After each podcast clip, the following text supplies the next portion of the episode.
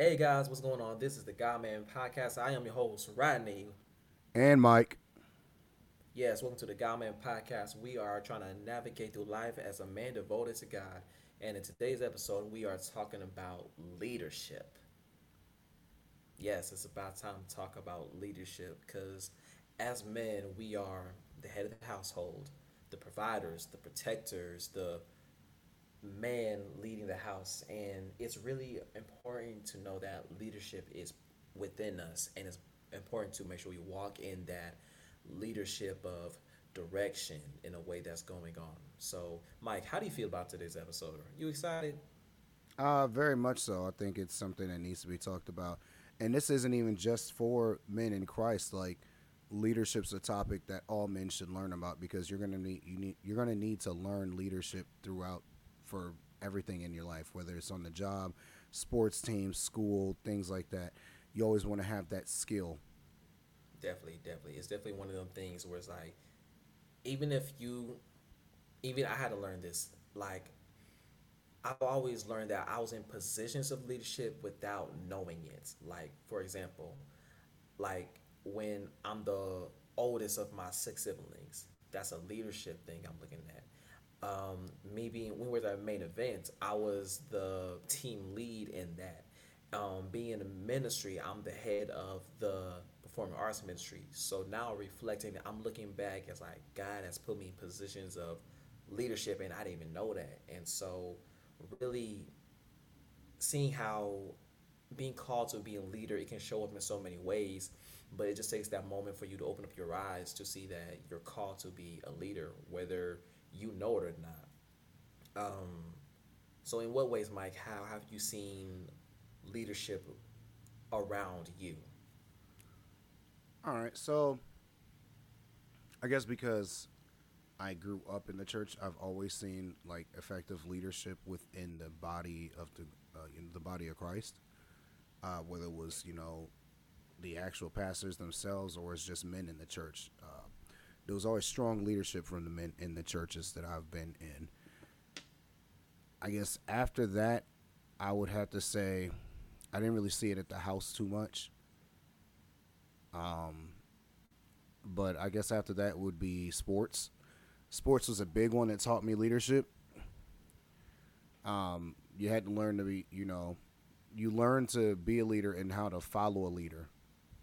And I think that's another thing that people don't necessarily know how to do is to be good to actually be a follower because they think it's gotten stigmatized where it's such a bad thing. But we can come back to that. But mm-hmm. um, yeah, so sports, whether it was football, wrestling, jujitsu, whatever, there's always somebody that's a leader leading, and there's different ways to do it.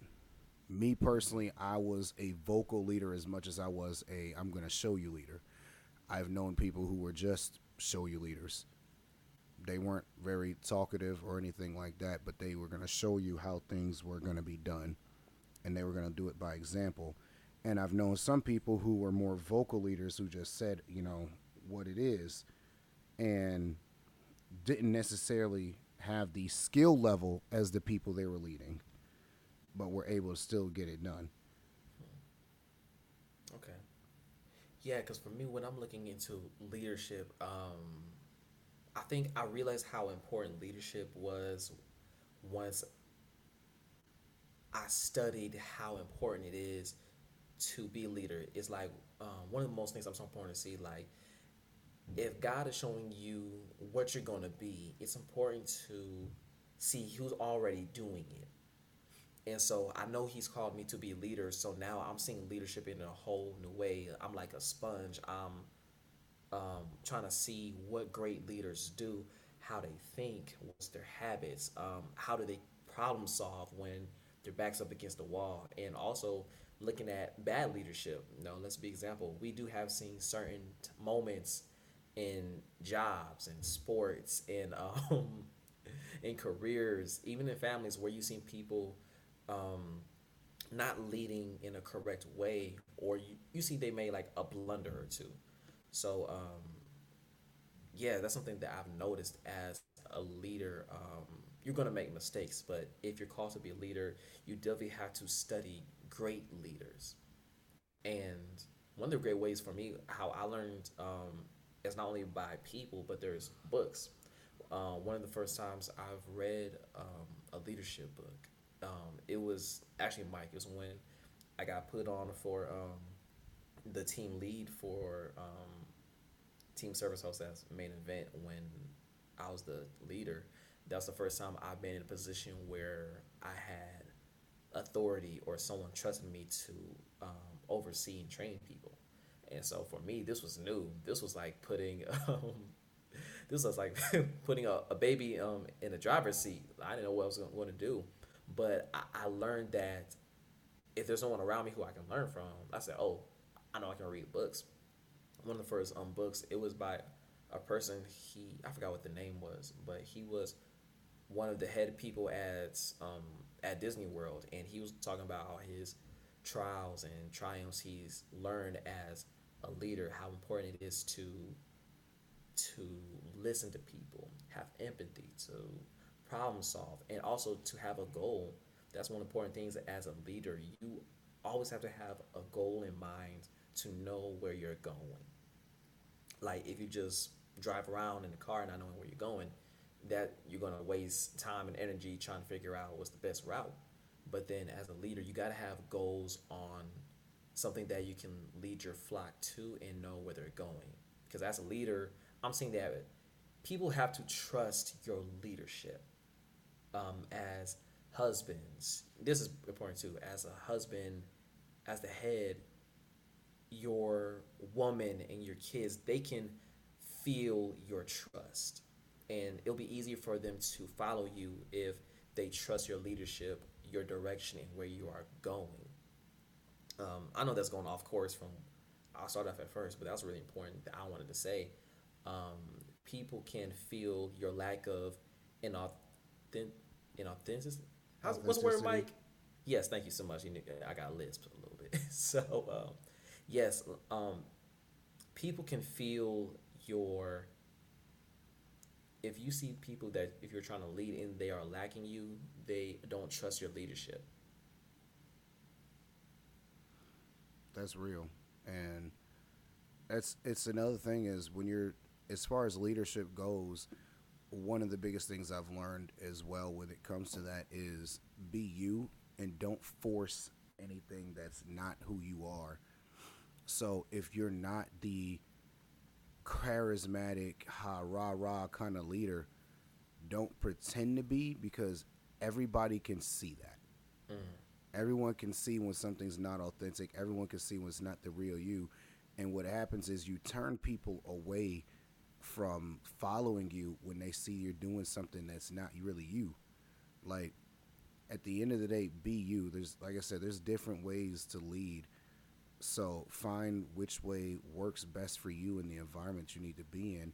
And sometimes, you know, you need to you might need to grow your leadership skills to a different way. Uh, one of the biggest things with leadership, and as far as leadership skills, is communication.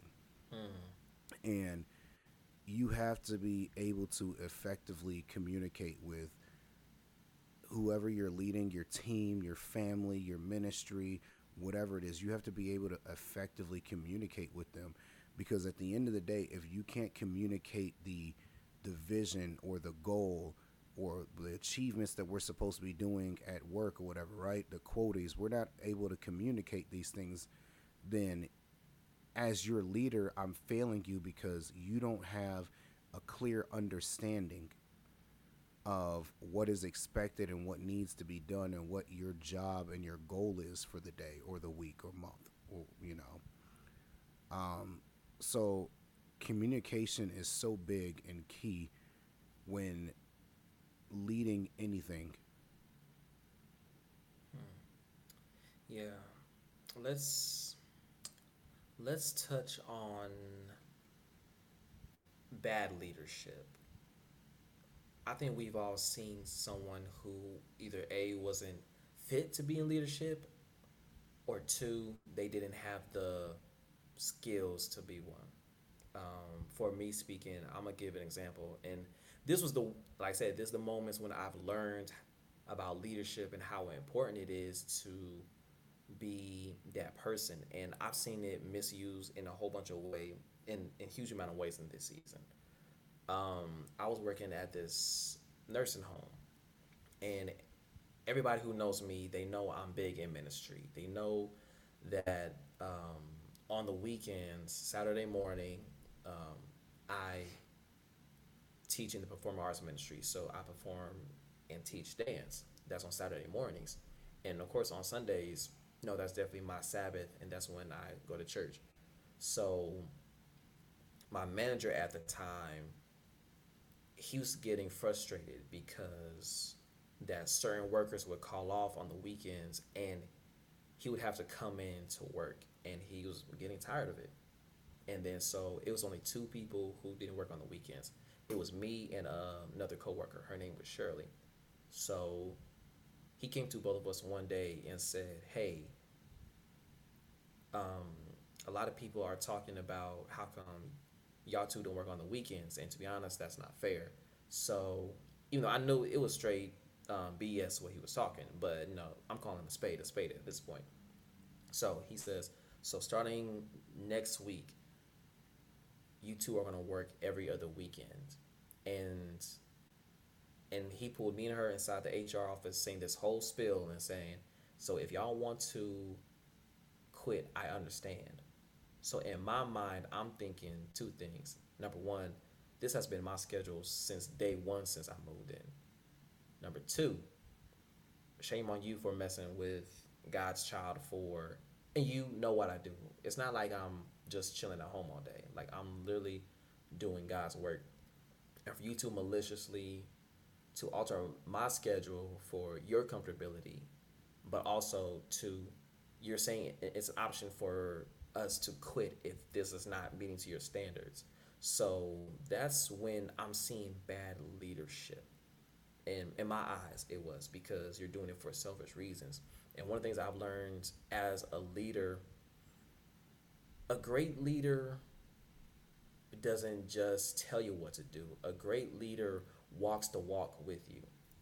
And that's really a big thing as a leader. If you just sit there and dictate people what to do, you're doing it wrong. Like I've learned that people trust and are comfortable with somebody who's not willing to who's willing to get their hands dirty with their people. That's one thing I've learned.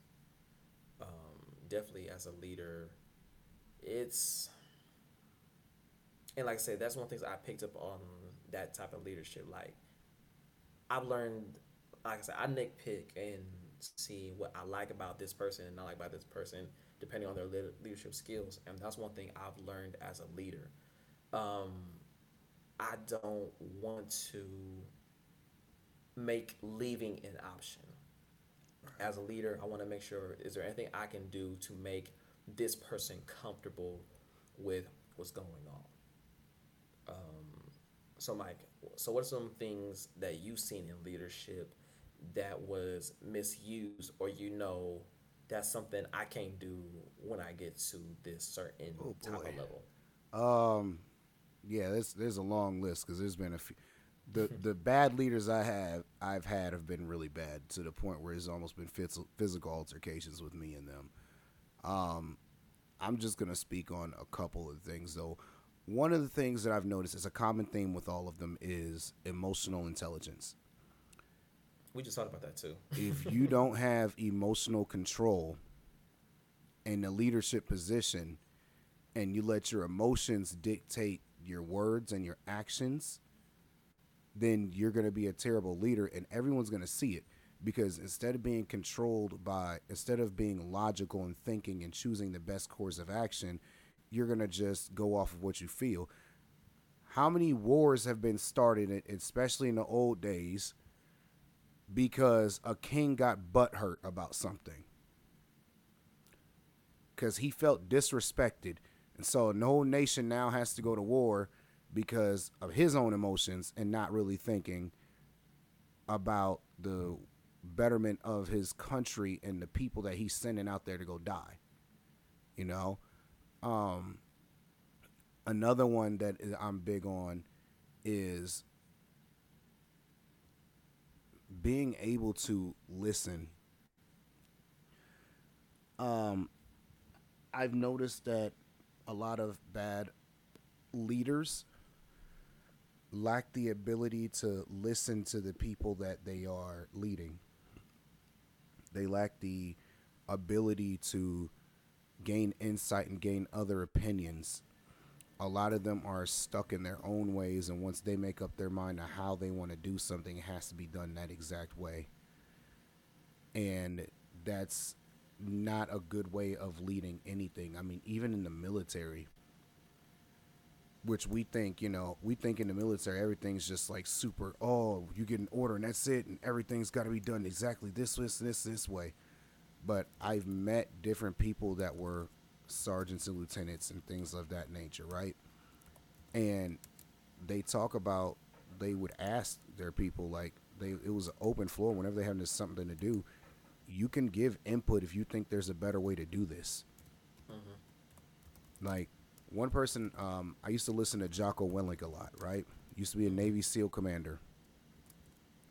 And he would talk about like how yeah, the the goal has to be done and things like that for the mission or whatever, right?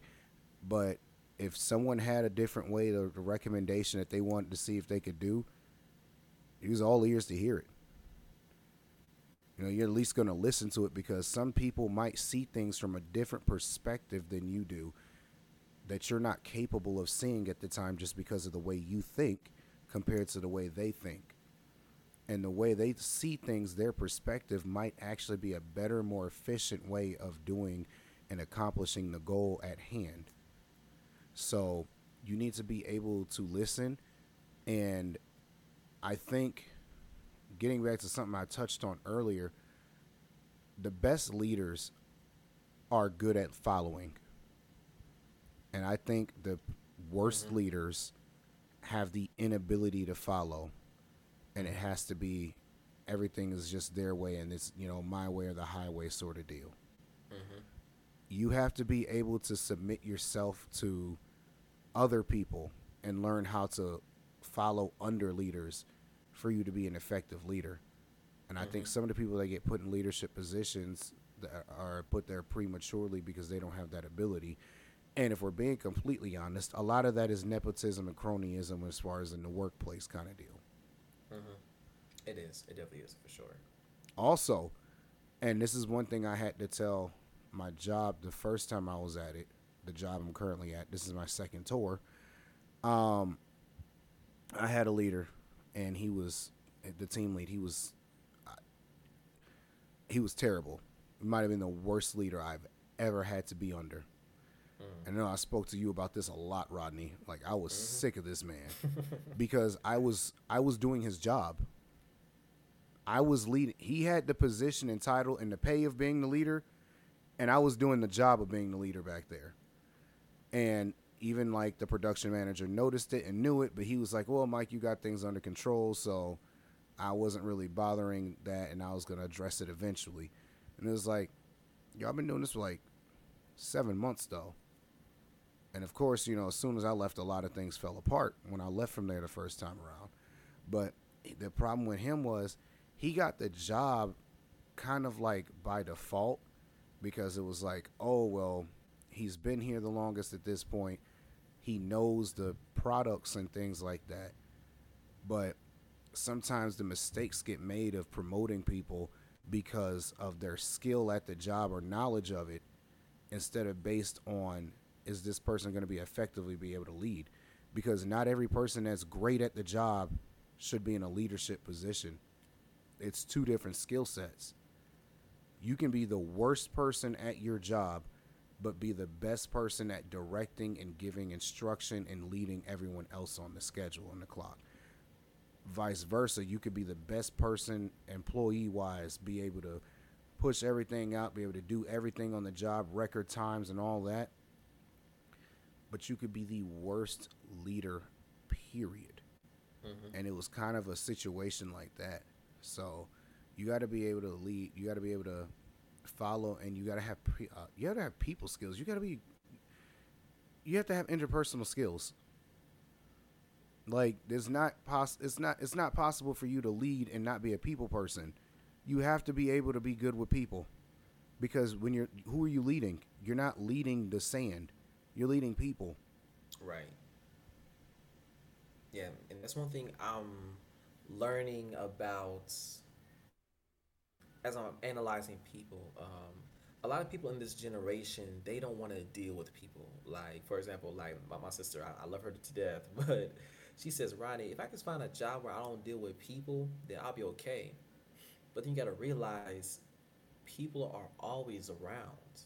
Like, in as I'm older, Mike, I'm starting to see the older I get, the people are trying to get more complicated. I ain't gonna fake to you, but it's you have to realize like you're we're leading people with opinions and emotions, and if they deal with something, and then if they're having a bad day as a leader, your job is to make sure as a unit everybody is good even take a step further to make sure that person is good. Um, like one of the best things I've seen as a leader that I've seen some people do, they ask, "Hey, Rodney, are you you know are you okay? Is everything good? Like, is, you need help with anything?" If you can make that connection with your the people who you're leading, that would definitely gain more trust. You will create a space where they feel like they can be vulnerable and open and honest with you, and that can be a great um, leadership. Just like how you said, um, like they just you got to learn how to deal with people, have that interpersonal skills. Like those skills like that, it can go a long, long, long, long, long way. Um, one of my favorite quotes that I heard, they said, "The talent will get you in the door, but the character will make you stay there forever." And I think that was a very great thing to make that like an anchor of this. And then just to piggyback off what you were saying, Mike, how you were saying how um, you can't do it all alone. Like as we were speaking, um, I thought about that moment with Moses and um, Jethro. Um, as leaders, we can get burnt out. We can get into this mindset of doing it all on our own. Not saying we do it on purpose, but just like when you're a leader, your mindset is a whole different wavelength than other people. You see things and you see things and analyze things how other people can't see it. That's what makes you a great leader because you're able to analyze and you know where you're going. But it was a moment in the Bible where Jethro was talking to Moses, and Moses was was doing what most leaders go through, which is that leadership burnt out. Whereas you try to do everything, you try to do it on your own, and we subconsciously don't ask for help or we don't try to assign things to certain people. But then Jethro was talking to Moses and he said, Why are you doing this on your own? Why don't you just command other people, make them part of here, make them supervisors of this small part over here? And then this will leave you time to worry about other things instead of trying to do it all on your own. Like that's that's found in the 18th chapter of Exodus. And I think that was just so profound. I didn't even know Moses had that problem until I came across that chapter. Yeah, because in that, what it was is Moses was, you know, listening to the problems of all the people, right? Because he's the leader. Mm-hmm. So he's doing all of this, having to lead them, having to make decisions, and also listening to every case that comes before him. And Jethro was looking at him, was like, yo, you're going to get burned out doing this. You can't do everything like this. And that's when he told him to appoint other judges. Mm-hmm. And that right there, the key word, key word for all of this is delegation. Mm. As a leader, you have to know when to delegate and how. Every like you said, everything can't be on you to physically do. When you're in a leadership position, you have to keep the big picture in mind, which means you have to delegate. Every small detail cannot be done by you. Mm. So, a lot of the times you notice control freaks make a lot of the worst leaders. Definitely. Definitely people who have to have everything done in a specific way and super controlling their hand has to be on it make some of the worst leaders because first off no one likes to be micromanaged. At all. You know like give me my assignment let me get it done. I know how to do the work. Um and then also like it's irritating and frustrating when you get something, you're doing something, and your leader comes behind you and starts putting their hands all over it and trying to put their mark on it because what that says is you don't trust me to do the job. Yeah, because that would definitely make someone leave real quick. like if we could be honest, that could definitely get on my nerves for real. Like if I'm doing something and someone's on your back, like, oh no, you're not doing it right. I'm like, hey, I've been doing this for like five years. Get off me. Right. You just got here like two months ago. but um, no, I mean for real, that, that that's real though. Um, okay, so as a leader, how important it is to have a calm mind. Since I think that you, goes back to like having a lo- having the emotional intelligence. Mm-hmm. Um, you have to be able to think in stressful situations. And if your mind, if you allow yourself to become flustered and panicked, that won't happen. So it's very important to have a calm mind because one, you're the person making decisions. So when things get hectic, you have to be able to make a decision without allowing the situation to stress and influence it in any way because then that could that could affect the decision you make and you can end up making the wrong one. You have to be able to make decisions under stress, and I'm bringing that back to the military thing again. Uh, leaders have to be able to make decisions under duress. Mm-hmm. Like, if you're in you're in the middle of combat and bullets are flying, the wrong decision could cost you your entire squad and your your own life, and the objective, whatever it is, right? So they have to be able to make decisions on the fly in those kind of situations but they have to be able to calm their minds to think of the best possible situation uh, and the way to do things because when you're flustered and you allow yourself to become panicked you don't make good decisions typically you might get lucky sometimes but you don't make the best decisions when you're panicked so mm-hmm. having a calm mind is key to it and also the people you're leading can see whether you're cool and collected in those situations or not. Mm-hmm. And what happens with you will trickle down to them. If you're in a leadership position and now you're running around and let's say for example, uh, I'm gonna use myself for example in the restaurant, right? When I was in a leadership position back then, right, and we might have gotten in the weeds with something, and it's a bad rush or whatever order, right? There was a couple times where I actually did. I was running around with my hair on fire because I let it get to me because it was like we're getting completely destroyed and we're understaffed because this happened before people were scheduled to come in. And I remember when people started coming in, I remember Greg. Greg. G came in and Mike, Mike, calm down, man. Mm-hmm. It's go. It's all right. We got this. And we gonna be all right. It was that. It was that revelation made me go. All right. I'm sitting here panicking right now, and everybody else sees that. Mm-hmm. And because I was panicking, some of the newer people that had just gotten in there, they were flustered and panicking too. Because hey, if the guy back back here's the lead is completely panicking over what's happening, we're in trouble. So you got to be able to stay cool and calm if for not anything, but for especially for the people that are watching you. Mm-hmm. Because if you can get yourself cool and under control afterwards, but it doesn't necessarily mean you're going to be able to rein them back in. Okay. Okay, Mike. So I'm about to get into something. I know this is going to make this a long episode, but it's going to go good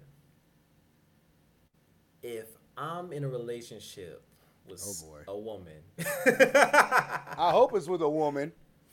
So if I'm in a relationship with a woman, why do you have to specify woman, sir? Cause this is the God Man podcast. It is not godly to be in a relationship with anything other than a woman as a man. So, hey, I'm just saying. I, I gotta say, can I say it my way? I, like sir, Usher, can I do sir, it my way? Sir, it's just a little weird. I'm just okay, saying. I'm, I'm just saying. I'm just painting the picture, okay? I'm just painting the picture, okay? So if I'm in a relationship and she won't let me lead, what do I do with my woman if she she says she wants me to lead, but she won't let me lead? what advice would you give, or any practical tips you would advise for a man to do? Because to be honest, I've encountered a few women, and they say they want a man who is dominant and a leader, and she says, "Okay, I'm I'm gonna let you lead. I'm gonna let you do that." But once we're out and about, she gets amnesia and forgot she see she says that and if I do make a decision, she doesn't allow me. What do I do? Fam, I, I swear few, you're getting ahead of yourself right now. I'm just I'm just saying because you know it's it's some men out there in relationships and they're the woman who is more tapped. She's too tapped into her masculinity, and I think I know where you about to go with this with the masculinity thing. But no, no, it's so First off, I think you're getting ahead of yourself because that's definitely something that's going to get talked about with Pastor David on the next in a ah! later episode, the one we plan on having him on. um, I would say, I would say that you go over to her and you tell her, "Have some cake, Hattie man. Have some cake in it, man. Have some cake. Have some cake." And when she refuses to have some cake, you know, you go. Mm Joking, kidding, people. We're kidding. Joking, right? It's no, a joke, guys. It's a, it's a joke. Don't don't don't be like that. We don't condone beating on your women. No, um, we don't do that. We're, we're, men of God. Well, even if I wasn't a man of God, I still wouldn't condone that. Uh. No, I had to see that. I had to see that growing up. Not against my own mom, because my uncle and grandfather made it very clear to my father if he ever put hands on her, they was going to kill him.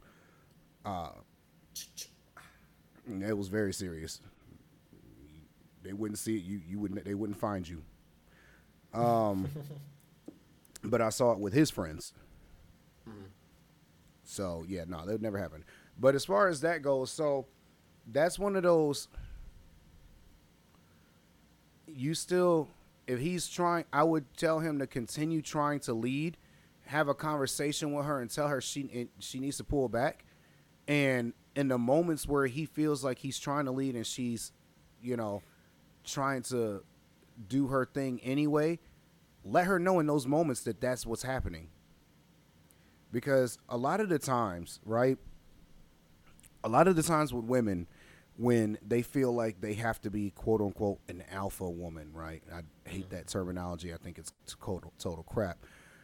But when they feel like they have to be more masculine in relationship and things like that, it's because in the past they've had to do everything, right?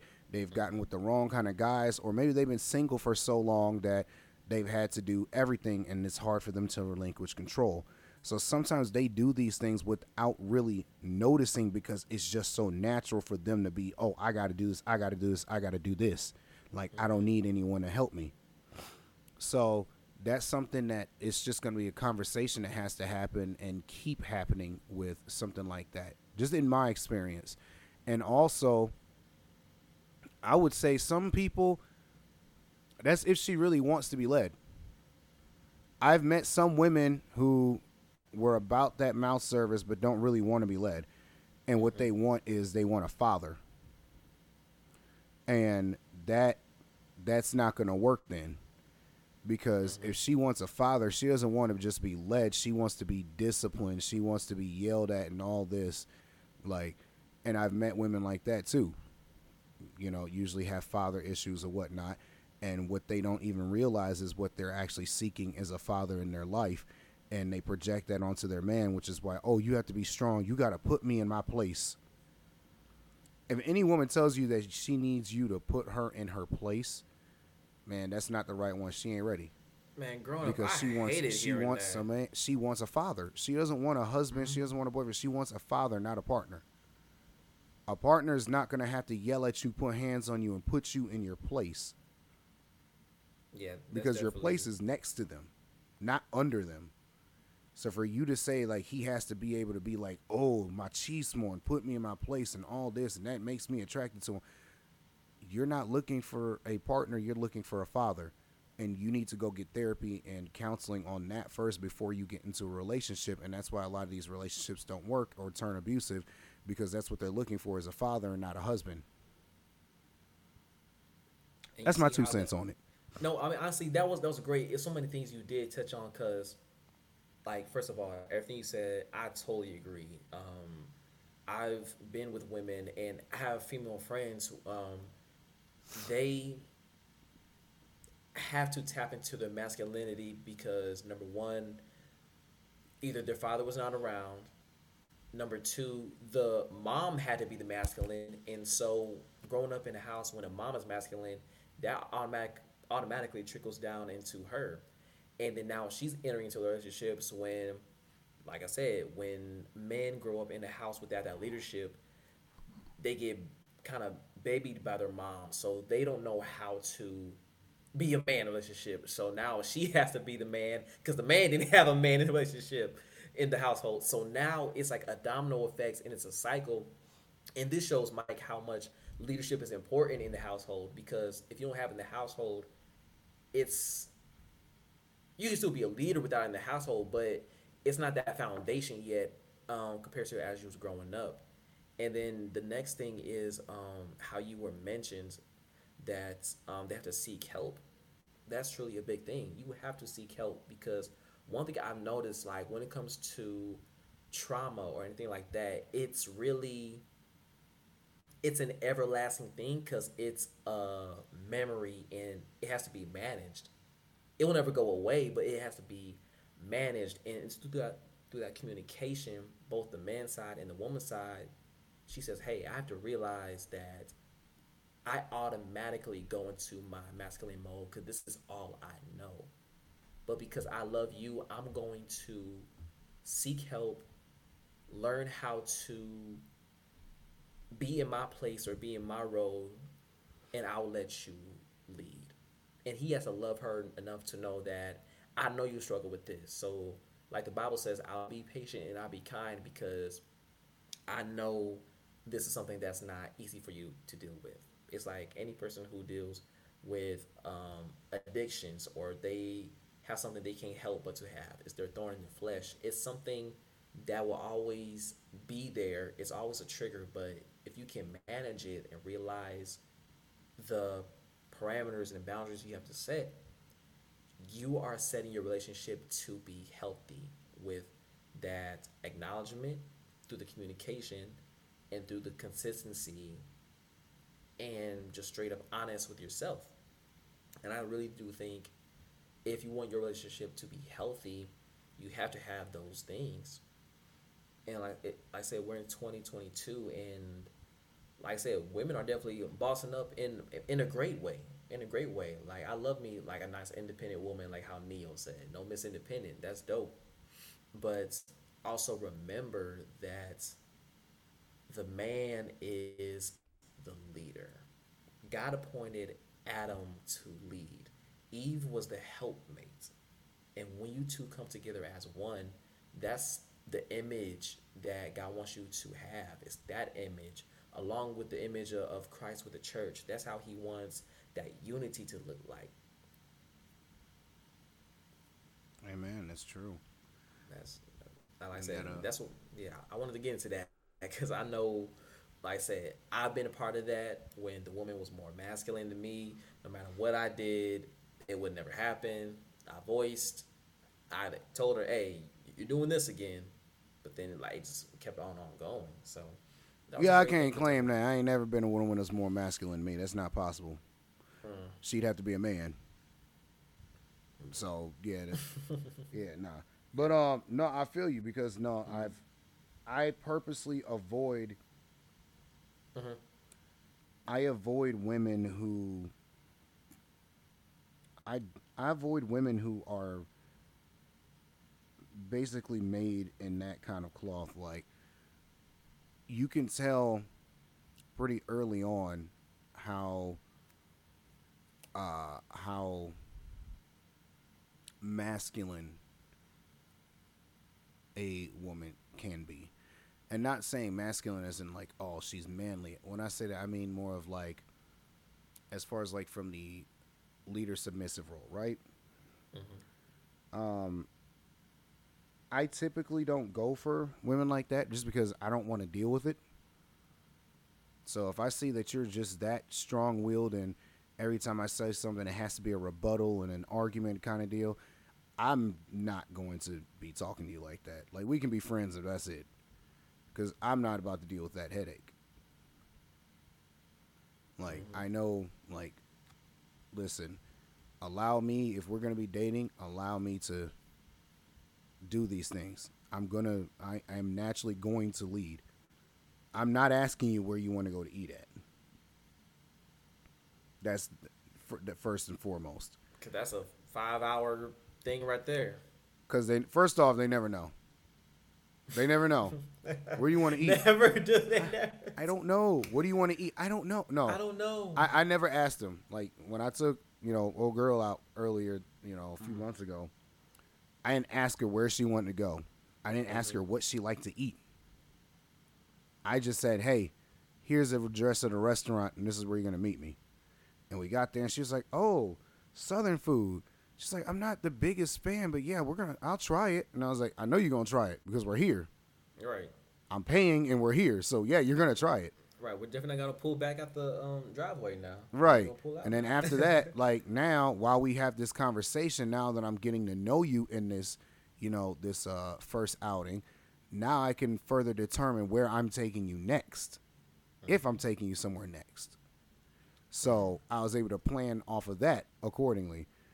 Um, but yeah, it's not a, it's not a, and it sounds like, don't get me wrong, people, guys. It's not me saying that I don't give anyone options or anything like that, and I'm just machismo and oh, she doesn't have a voice. No, no, no, she does. But there are certain times where I'm gonna step up and say, yeah, um, this is the decision. We're gonna do this, and this, and this. Mm-hmm. And typically, all the women I've ever dated, okay, yeah, let's do it. Mm-hmm. It takes a weight off their plate. Yeah. Most of them don't want to have to be decision makers because women were not built to be the decision makers. Yeah, they weren't designed for that for sure.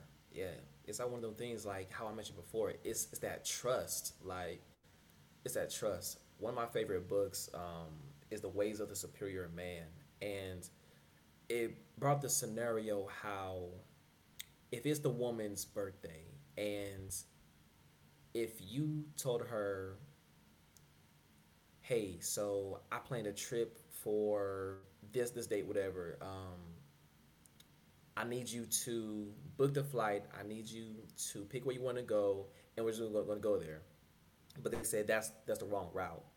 That same day, he texts well, he says her, "Hey baby, I booked a trip tomorrow.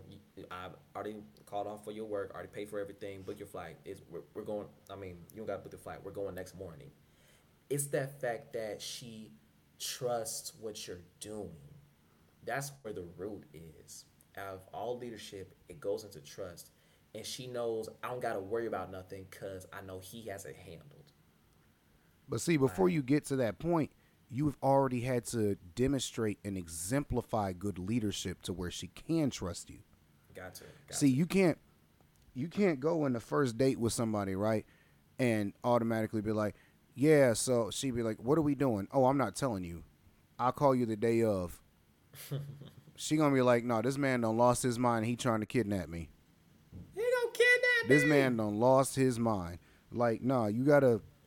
That's where communication comes in as leadership. You gotta communicate. You gotta be able to listen. You gotta be. You gotta be able to communicate. Like when mm-hmm. I when I took old girl out, and I'm not gonna mention her name, so I'm gonna keep calling her old girl, right? Old when girl. I took her out, I didn't tell her, hey, meet me at this place, right? And just randomly. The day before, I believe it was, I asked her, hey, would you like to go out and have dinner? Which was a yes. And I said, okay, bet. I'll send you the details of the restaurant later. I asked her if she would like to go out to eat. I didn't just assume that she wanted to go out to eat or something like that.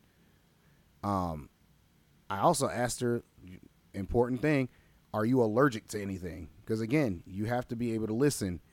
Good leadership is knowing the person you're leading. So you got to ask about things like that. Like, fellas, when you take a girl out in the first time, like dating wise, and you're planning everything out, please make sure to ask for allergies. Don't take, don't plan to take her to a seafood spot and then pull up and realize that she's allergic to seafood. Not for real though. The other half of the day, you'll be in the hospital. Because then she's gonna pull up, and more than likely, she's not even gonna walk in there. So she's gonna be like, "Hey, uh, I can't be in the environment of fish." And then you're gonna be sitting there like, "Oh crap! Now I got to figure out what we're gonna do last second. Almost killed her. You almost killed her, man. Without that communication, like we said, communication is key in everything. Communication Exactly. is key in everything. So with leadership, on a spiritual side, Mike, um, I really want to talk about the spiritual side of leadership and how important it is. Because one thing I've learned is, in order to lead, you have to be led. So let's talk about leadership from a spiritual standpoint. Of course, you know one of the greatest leaders of all time is Jesus. So one of, One the or the greatest. the the with a T with a capital T. I was about to say, put some spec on his name. Right, man. You know who I am? I'm Jesus. With a capital J, of course. But let's talk about Jesus um, and his leadership that he's done. Leader, the leadership that Jesus exuded was so amazing. Like, he is the perfect definition of a leader where he showed humility, he showed grace, he showed aggressiveness a couple times, you know, with him flipping tables for a godly reason. Um, one of my favorite stories that Jesus did was when he was washing his disciples' feet. That's one of mine. Because we all know the power that Jesus had. We know what he could do, the what he's capable of doing, but he was still humble enough and a great leader so much like he got down on his knees and started washing the people who he's leading. The people who he knew was going to betray him and do him wrong but he still got down to that low position as a servant and to wash their feet. I think from that point really if you want to be a great leader really study jesus and how he moved, how he thought, how he treated people. Like his moves and decision making, and Jesus Jesus was really a people person. Like it didn't matter what you did, he still talked with you and walked with you and spoke life into you, no matter what you did, and still gave respect towards everybody, and still did without compromising his faith and what he believed in. So yeah, Mike, tell me about your experiences. Um, well, not your experiences, but what you think about leadership from a spiritual standpoint and how important it is to have a spiritual life while you are leading. So, this for me goes to being submitted, and sorry, this to me goes to being submitted and knowing how to be submitted unto leaders, right? So, every leader should be submitted unto another leader. It keeps you accountable, and you're always constantly learning. Like you never know it all. Um, the disciples, the apostles had Jesus. That was the person they were submitted under. That's who the person that was teaching them. That's who they learned to be leaders from. And then if you notice, even when they were done and Jesus was gone and Paul was in there as an apostle, right? Look at the way the apostles even submitted to each other.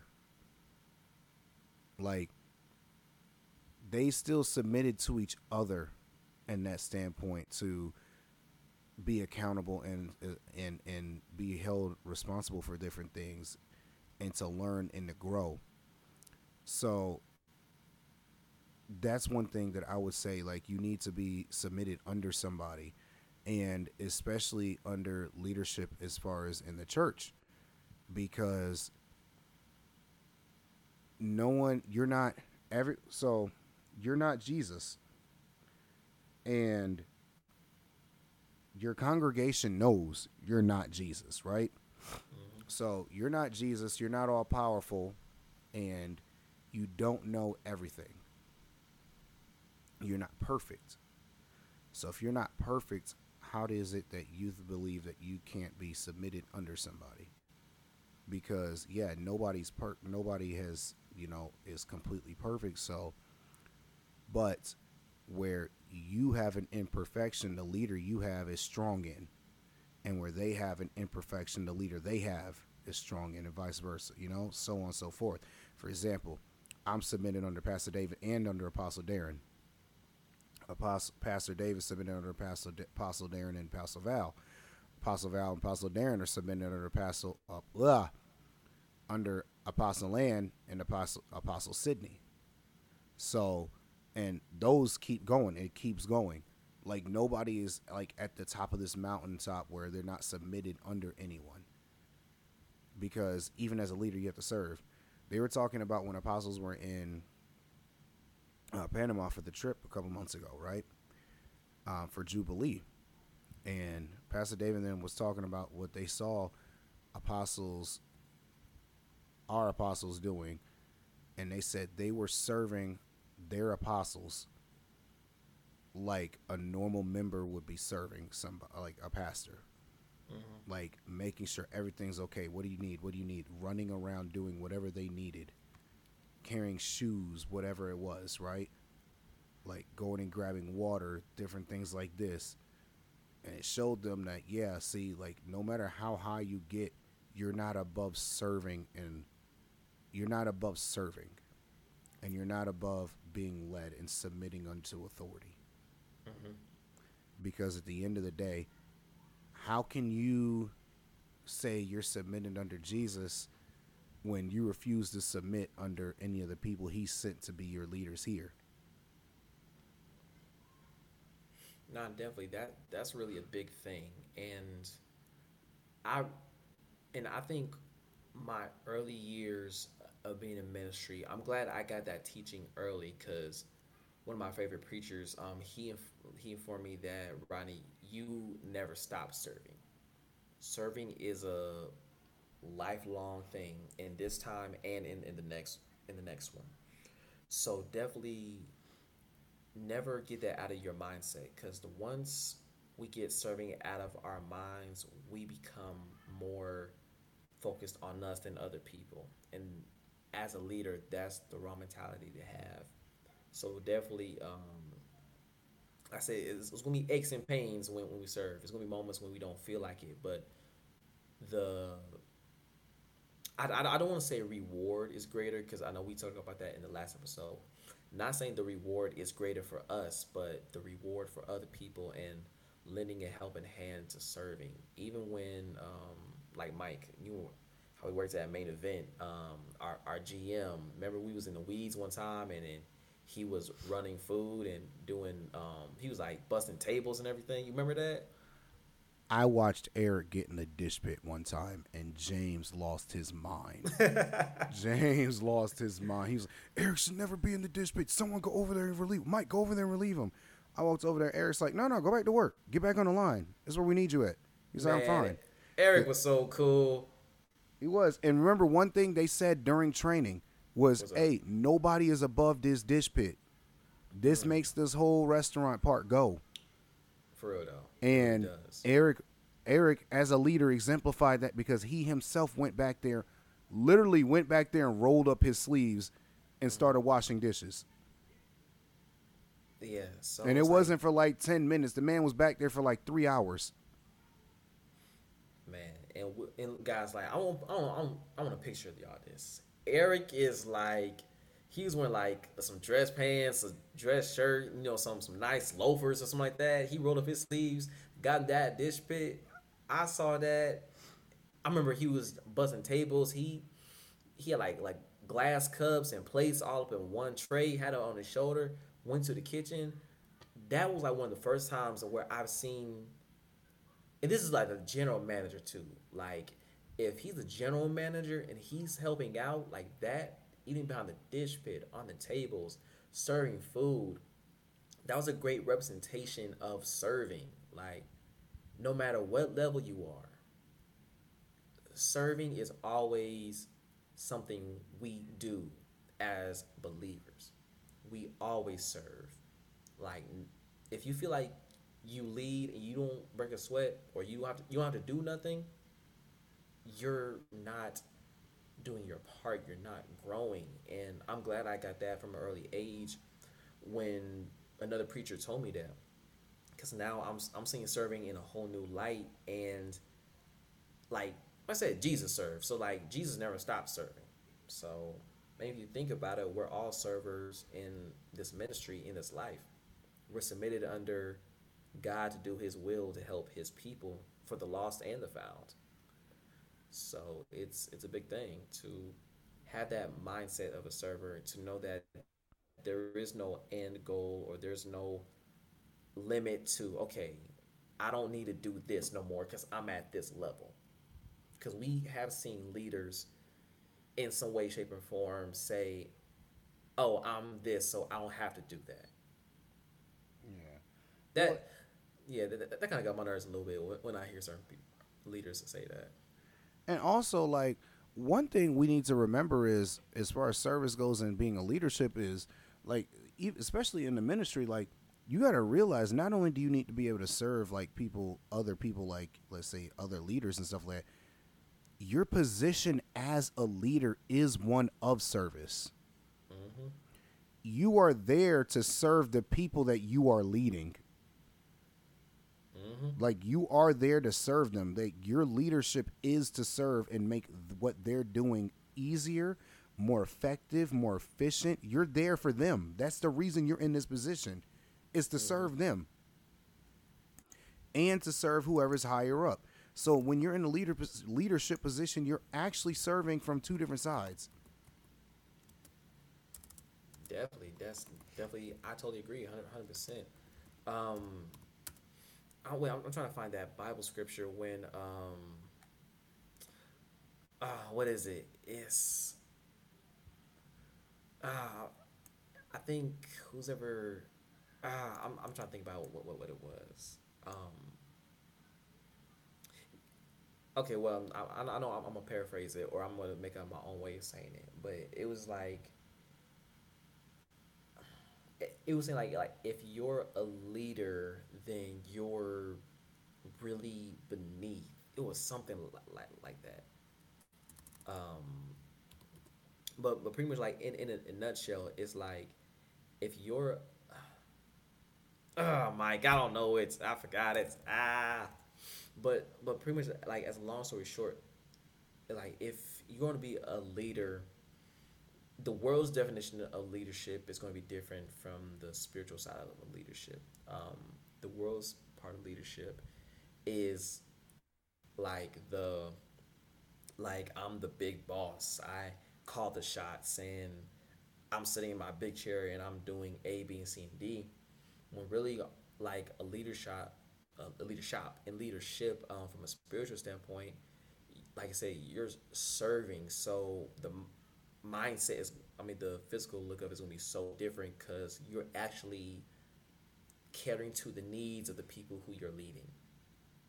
Like and that's one thing i've learned while i'm in ministry is like how how can i create that space of comfortability towards the people who i'm leading? How can i make them feel comfortable? How can i make them feel like i'm at their service? Whatever you need you can talk to me and let me know and we'll get this situation figured out. Um, that's one of the things we have to realize in what we do and make sure, like, we don't get so focused about us, but focused about who am I assisting, who am I helping with my leadership. Um, one of the things I've noticed in one of my favorite books, um, The Ways of not the Ways of Spirit Man, um, Seven Habits of an Effective Person. Um, they were showing the difference between management and leadership. Management mm-hmm. is more of the dictator side, telling you what to do, telling you how to do it, and just like how you said, Mike, really over your shoulder when you're doing something. Managers are overseers. Yes. That, that's But- what a manager is. There's someone who's an mm-hmm. overseer of a project or whatever, Yeah. or a group of people. Mm-hmm. but they were saying in leadership, they're actually in the trenches with you as you're attaining the goal. So just like how Jesus was, how he's with the disciples through everything they went through, as Eric was, as he was at main event with us, busting tables, doing dishes. The same way how our mothers and our fathers and then our our lives, how they've been through our storms, through our spiritual leaders in the church, Pastor David, my pastor, um, Reverend Reed. They're there with us as we are navigating through life. So leadership, when they're in the trenches with you, that shows one they care about you, and two, you're not going to be in that storm alone.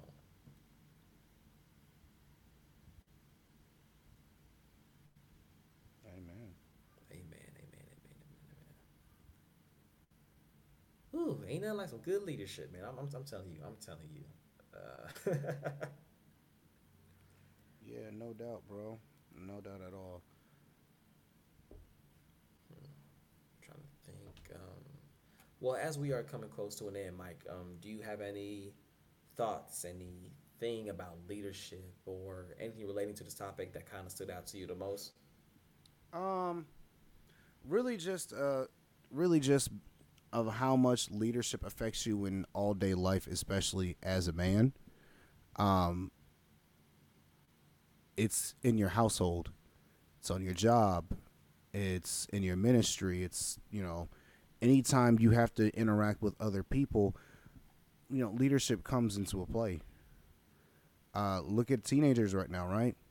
the groups and cliques that they form and everything like that. There's typically one or two leaders and a bunch of followers in there.